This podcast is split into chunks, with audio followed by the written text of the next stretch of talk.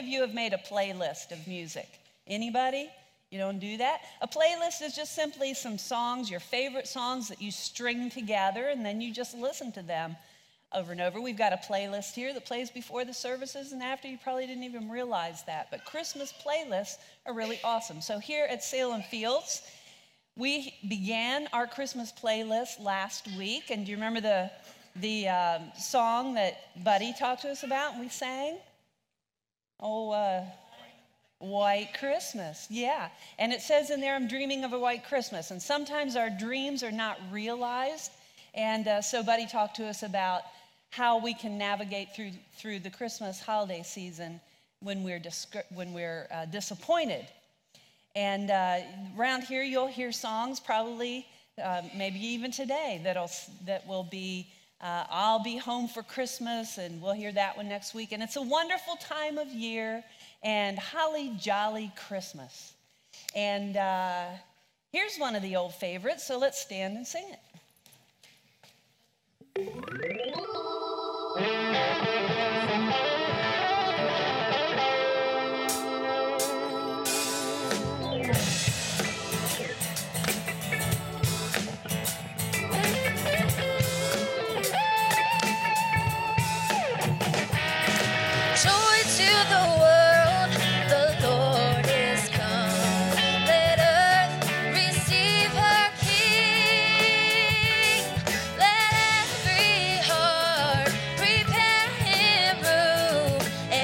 and nature sing, and heaven and nature sing. Let heaven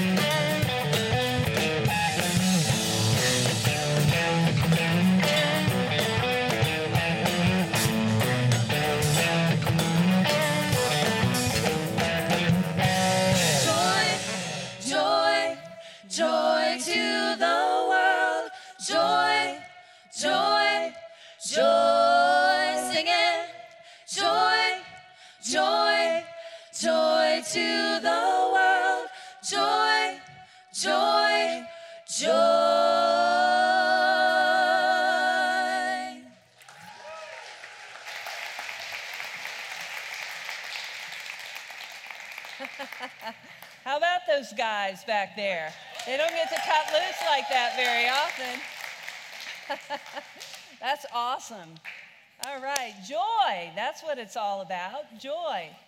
But let me ask you this Have you ever noticed that you can come here on a Sunday morning and you can hear a song and you can be singing those words, but you're just not feeling it? It's like, I'm not really jolly. I don't feel the joy. And uh, this really isn't the most wonderful time of the year. There's a lot of people like that.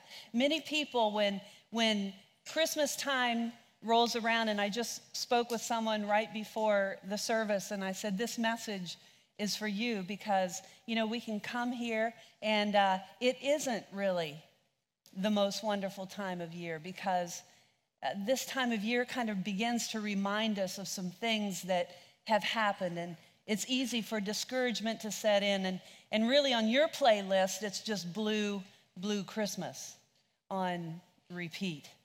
And that's the way it is for a lot of people. Now, I'm wondering if there's anybody here, like Buddy last week had people come up and talk about some disappointments that they've had. Is there anyone here that can share very quickly maybe something that is discouraging at this time of year for you? It's a little threatening, probably, to do that. But is there anyone that would risk that? When you can't be with family? Yeah, yeah, it's really just kind of sad and discouraging, isn't it? Anyone else?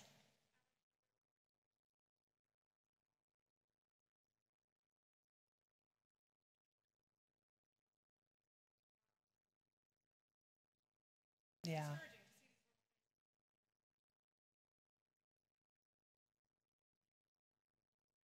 Yeah. Thanks, thanks for that, Jennifer. She's a public school teacher and she sees all the little faces and she knows where hope is found, but really can't communicate that in the classroom. But you definitely take yourself and you take Jesus in that classroom and you can't keep that away. Is there anyone else that would share something that's kind of discouraging this time of year? Yeah, people that have passed away. And uh, you're, you're reminded that they're not here this year. That's, that's so true. Well, you know, um, difficult things happen in life. And it's almost like at this time of year, we're kind of reminded, uh, we remember those. And, and discouragement can easily creep in. And that, and that feeling of discouragement can be kind of uh, putting us on this path that will lead down to a place, and before we know it, we're kind of in a dark place. And we think there's really no hope because, Jennifer, for you, it's like, how can I find the hope to communicate in a way that uh, will really make a difference in the lives of people? And it seems almost hopeless, doesn't it? Because it seems like you're, you've just been uh, quieted. You can't really speak that out. And uh, we hear the words, we can be at this time of year and hear the words, For unto us a, a son is given, a child is born, and, and they're just words, kind of like words in a song. And we say, Yeah, yeah, yeah, joy to the world. But I'm just not, I'm just not there. And you know, I hate saying this, but difficult things will always happen. Very seldom can you use, especially when you're in an argument, don't use the words never and always because it's always a loophole they can get you on. But in this case, I can say difficult things will always happen. Difficult things will always happen in life. I think of Jane, and many of you may know her. Her funeral was this past week. She's a vibrant young mom, and uh, she had an 18 year old daughter. And um, I'll never forget just a few months ago when she learned that she had a brain tumor. And and this week she passed away. So here at Christmas time, an 18 year old girl's without her mom, and her, her brother is as well. And then I think of Jeff, whose funeral was yesterday. Uh, Jeff was a young man in his 30s, had three young boys, the oldest 13. He was a vibrant Christ follower. He was a young life leader, was in Scotland for quite a while, and uh, his funeral was yesterday. And uh, just one year ago today, uh, his father in law, you remember Ray, uh, passed away. So this time of year is kind of a reminder of that. And I'm sure for Becca and the boys and, and for Jeanette, at this time of year, they'll always remember Jeff and how he passed away just a couple of weeks before Christmas. And you know, discouragement can set in. And you know, I've had my share as well at Christmas time. I spent two consecutive Christmases in the hospital. Uh, the first one was when I lost a baby, and it was really traumatic. And the second one was when I lost another baby and discovered that I wouldn't be able to have more children. And I wanted a house full. I was so thankful that I was able to have Jody, and that's why she's so important, so significant to me because God allowed me to have a child. But to only be limited to one, it, it, was, it was devastating for me. So when Christmas time rolls around, I, I tend to think about that again, you know, and it can, it can be very discouraging. I think of the first Christmas that I had without my mom, and the whole tradition thing changed. We always went to her house on Christmas Eve. And so I said, okay, we just need to change this tradition. We had always done that. So I said, let's just stay in a hotel tonight. And um, some friends of ours brought us this little Christmas tree, and we set it up in that hotel room. And I got to tell you, that was the darkest, loneliest, awful. Ugh. I just remember how awful that was. And I think I just cried all night long. And you know, we go through these difficult times, and and the question is when we get on that path of discouragement, whether it's at Christmas time or any other time, how do we navigate through that so we don't end up losing our hope and, and, and, and kind of living in the darkness? How do we do that?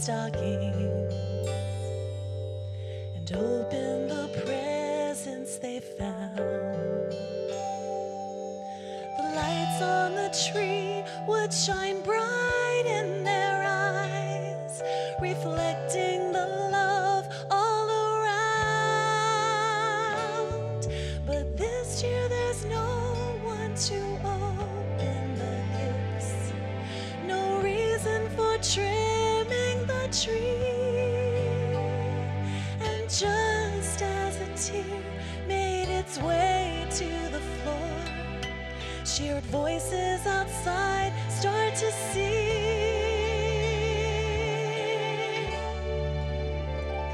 Merry Christmas to all who may dwell here. Merry Christmas, if even just one. May the joy of the sea.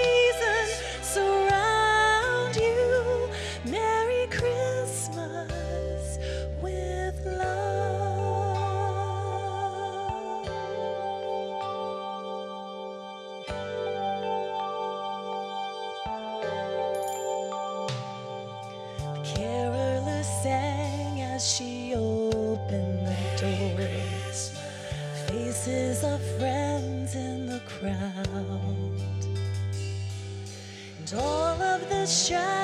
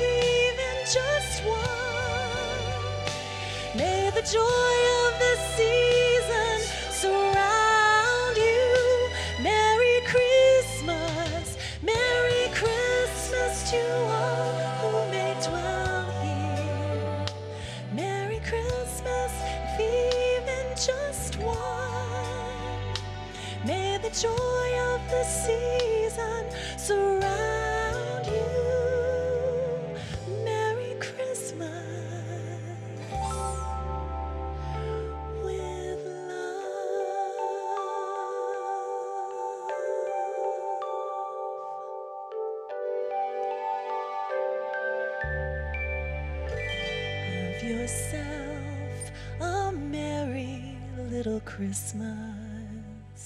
Let your heart be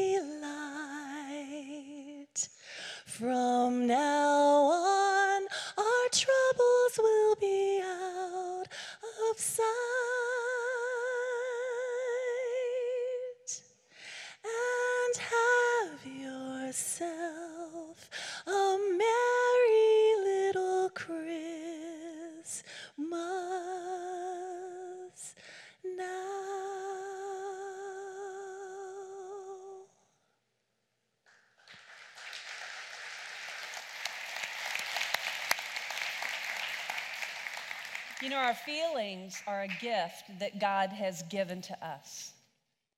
If we don't learn how to express our sadness, if we don't learn how to express our anger, then we'll spend our life trying to bury them, trying to push them away. They're a gift that God has given us, and they're clues to what's going on in our heart. They're very, very important in our life. Did you feel, did you allow yourself to feel the kind of emptiness and, and sadness? And I know for women it might be a little easier because they'll cry at those lifetime movies, and you guys are kind of like, yeah, right. But you get sad too. And in a culture that doesn't really give you permission to be sad, if you don't learn to express that, you'll be spending your life trying to push it away by doing all kinds of other things. So we have to learn to express those feelings. And you may be remembering a discouraging time, or maybe you're remembering one that you're going through, or you're thinking of one that you're going through right now. And it probably falls in one of these top six reasons for depression and anxiety at Christmas time. First of all, at the top of the list is the absence of a beloved person. And then it's family conflict, uh, financial difficulties, you know, that just, it's just tough. And physical tiredness. I know for Buddy and I, he, he had a big trip yesterday and he's got another one tomorrow morning. And for both of us, we just, you know, we're getting older and we just feel a little tireder. And when you feel physically tired, it just kind of wears you down. And then there's the loneliness. And you know, another thing about loneliness is we need to learn how to be lonely instead of always trying to push it away. One of the greatest lessons I ever learned was how to really feel lonely and not try to make it go away. Because when you allow yourself to feel it, then you'll move through it instead of always trying to push it away. And then there's those just seasonal blues. A lot of people just get kind of, you know, when this time of year or winter rolls around, it just kind of gives you the blues. And God gives us those feelings so that we can express our heart. But if we're not careful, they can trick us into following them down a road that eventually leads us to a place where there's no hope and it's very, very dark. And I would say that most of us here know exactly what I'm talking about. I've been on that road. And, and the ultimate ending of that road, if not, if, if not brought back, is suicide.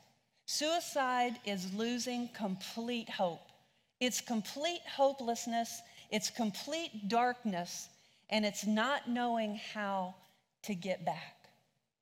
And so it begins with discouragement and getting on that path.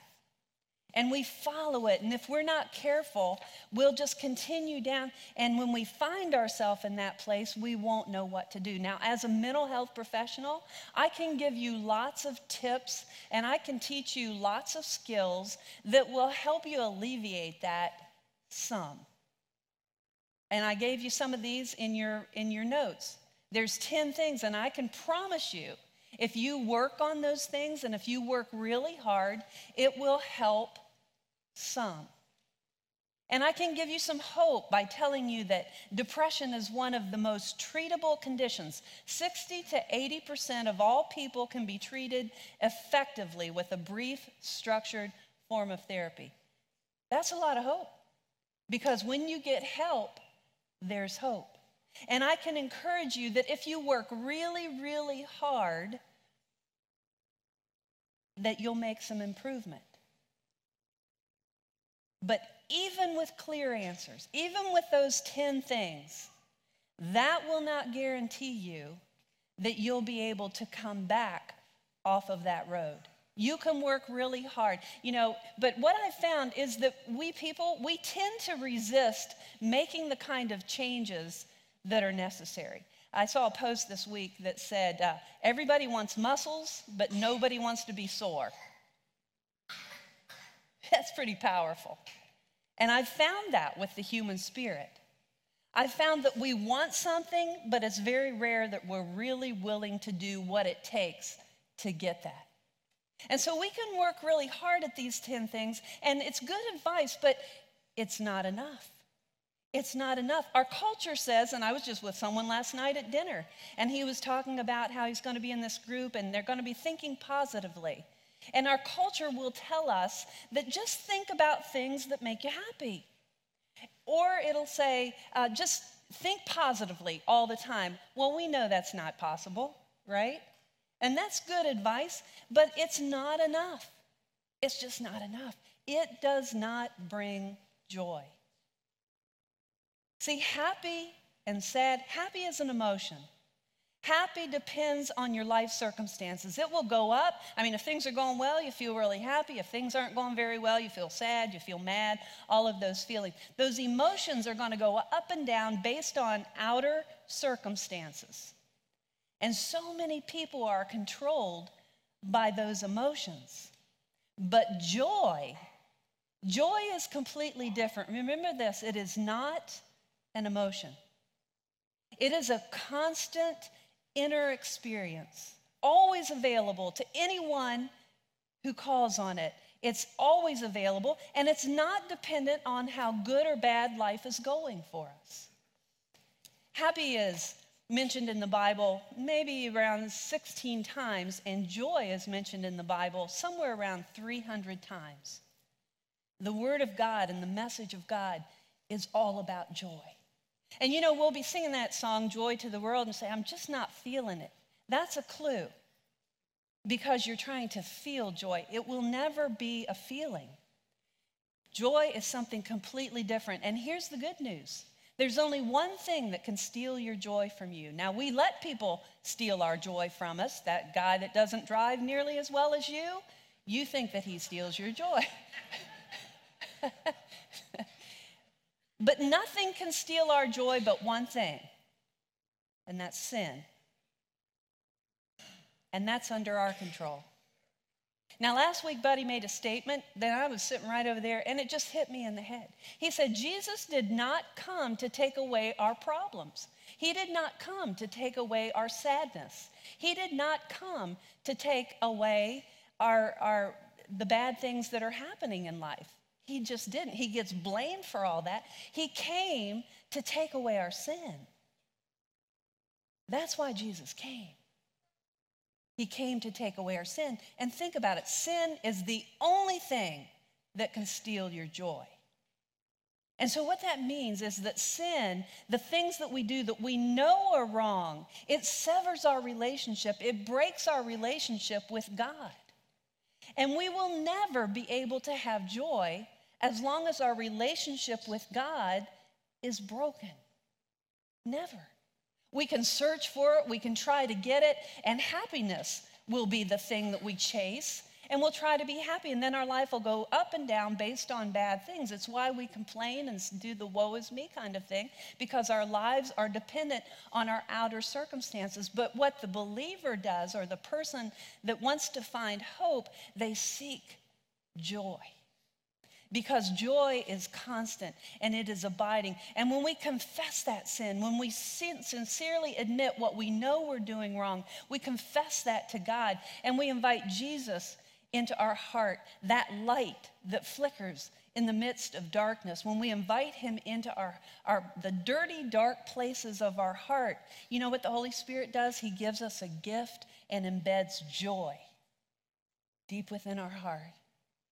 And we can walk around with that no matter what's going on in our life. And as long as you allow Him to be there, the joy of the Lord in all circumstances will give you strength. And no one, no one can take that from you. Jesus said this He said, I've come into the world as a light. No one who believes in me stays in darkness. These are Jesus' words to you and to me. And he says, Whoever walks in the dark doesn't know where they're going. And you see, we need a light to be able to make it through the darkness, and Jesus is that light. Joy is not an emotion. It's not a feeling. In Corinthians, Paul said that we can be sorrowful, yet always rejoicing.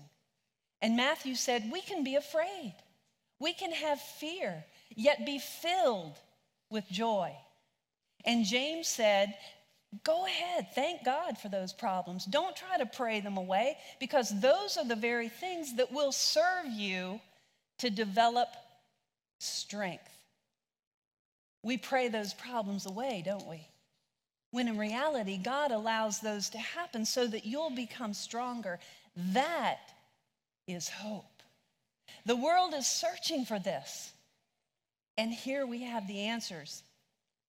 Even when life is at its worst, even when the worst possible thing that you think has happened in your life, and we have legitimate sorrow, and legitimate fear, we can always have deep, abiding joy.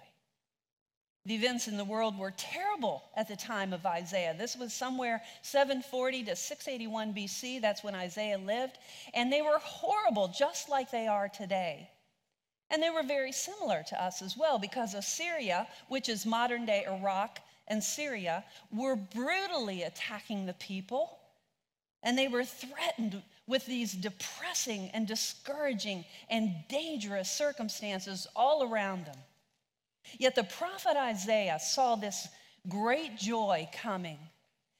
Prophets were the people that God spoke to and through. And the prophets would tell the world what God had said. And Isaiah was doing this. And in the midst of difficult, dangerous circumstances in the world, he saw this joy. He saw that God would send a king and a servant into this dirty world all around them and for all generations to offer hope and to offer salvation in the midst of trying times to anybody who would respond to him. And he said this He said, For unto us a child is born, unto us a son, and he'll be called Wonderful, Counselor, Mighty God, Everlasting Father, Prince of Peace. This was Isaiah some 700 years before Jesus was born. The Savior would be hope for all generations, and he'd be a light to the nations, to anybody that would receive him. And the prophet's eye was fixed on that great event. He was attracted, his attention was completely attracted to that. And he could see the reality. He saw the battles that were going on with the people, he saw the conflicts, he saw the darkness all around, but he saw this light cutting through all of it. He saw joy in the people in spite of it. He saw the armor of war laid aside. He saw the image of peace and darkness bowing to the prince of peace. Does your darkness bow to the Prince of Peace? Isaiah saw it. And he described the birth of Jesus in detail and precisely 700 years before it ever happened. And that's how a prophet was known to be true. Everything that he said would come true. And 700 years later, what he said came true. And 700 years later, the world was in a terrible mess.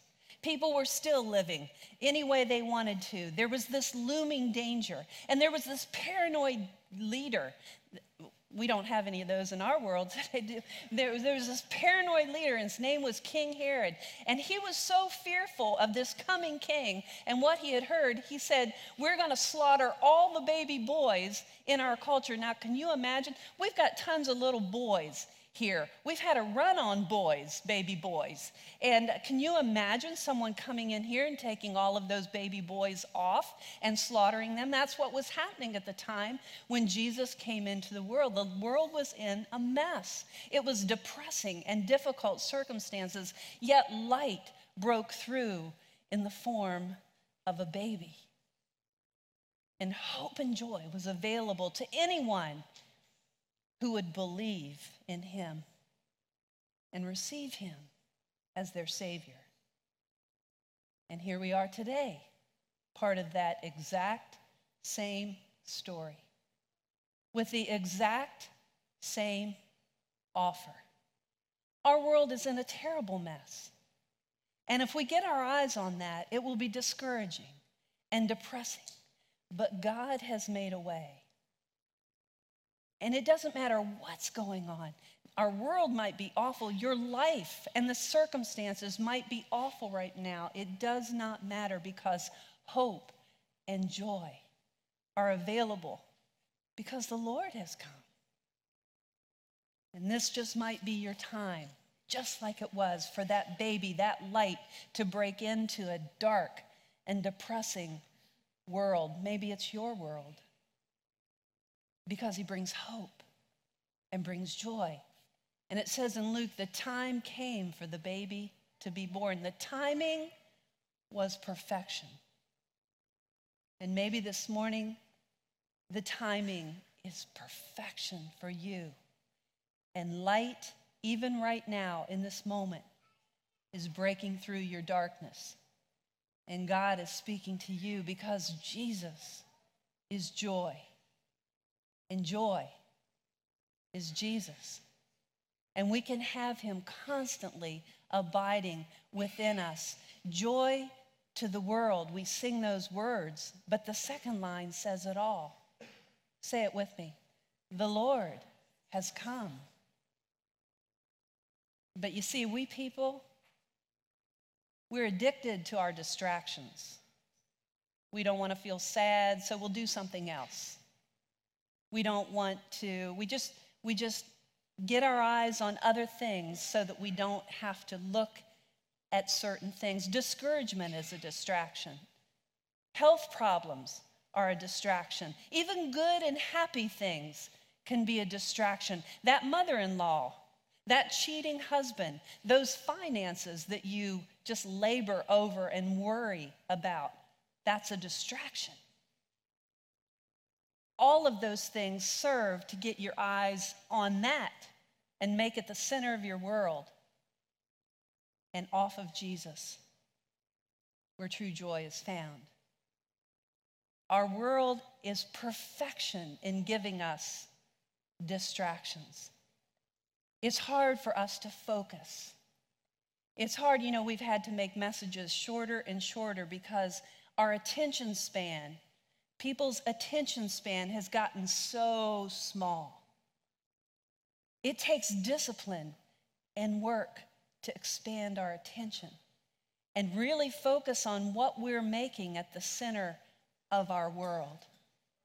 And if you think about that and you pray on that, you just watch how often you use distractions or you have distractions in your life to get you off focus and get the center stage to be all of those things except for Jesus. And this whole past year, we've been po- focusing on Matthew 6:33. And what does that say? Seek first the kingdom of God and Him and His righteousness. And then all of these other things will be put in perspective. But God is not going to do that for us. We have to choose to do that ourselves. Putting God first, remembering that He's with us, that brings joy. And it's a gift to everyone. The prophet Isaiah told it's a gift that God has planned for his children from Genesis to Revelation. It's just that as people, we get distracted. See how you can get distracted with the band? How you can get distracted with the sounds over there? How you can get distracted with a child crying over here or someone that sneezes over there? You follow me? It's very difficult in our world today to keep our eyes fixed where they belong and not to allow these other things to pull us off focus. Nobody can do that for you but you. And God has made that available to all of us down through the ages, from Genesis to Revelation, when He comes back again and takes us home. We all get to choose. We all get to choose. So I've got a prescription for you, and you haven't even gone to the doctor, okay? I'm going to write out a prescription for you. It's in your notes, and you can take it home because I can promise you this is a surefire, healthy, holy way to deal with discouragement. It's even better than medication. Rejoice always. And again, I say, rejoice. And pray without ceasing. I don't know about you, but I spend time with God 24 7. I'm like talking to Him all the time, and He's kind of showing me things, and we just kind of walk and talk along, and sometimes He gets a little, I don't know, I, I it's just a relationship. Pray without ceasing. That's that conversation. And give thanks no matter what's going on in your life. Your life is not dependent on the good and the bad things. Your life is dependent on what you carry around within that, within your heart. When you have a King Jesus, when you have King Jesus living inside of you, whether your times are good or bad, you can rejoice. You can rejoice always because you know deep within your being you are a forgiven child of the King. You are connected you are in relationship with the creator of the universe. And when times are tough, you can pull from that. You can go there 24 7. He's always there. But we have a part in this. We have to receive the King. Joy to the world. What's the next line? Because the Lord has come. And what's the next one? Let earth, that's us, receive her king. So I don't know where you're at with all of that, but I do know this no matter where you're at in your life, whatever path you're on, Jesus wants to break through with his light. He wants to make all things new in your life. And there's no better time than this time of year. So let's stand together. The altar is always open. We're going to worship together. I love this song because it so says who Jesus is. And maybe this morning you need to receive him and invite him into your life. But maybe you're that person that's kind of gone down that road and the darkness is all around you, you don't know how to get back. Um, if you're saying, I'm not feeling the joy, that's a clue because joy is not a feeling. It means that you need to reconnect with the King of Kings and the Lord of Lords, the little baby that broke into the world in the midst of a messy world. He can do the same in your world. So let's just worship this morning, and would you be, be obedient to whatever God has called you to do?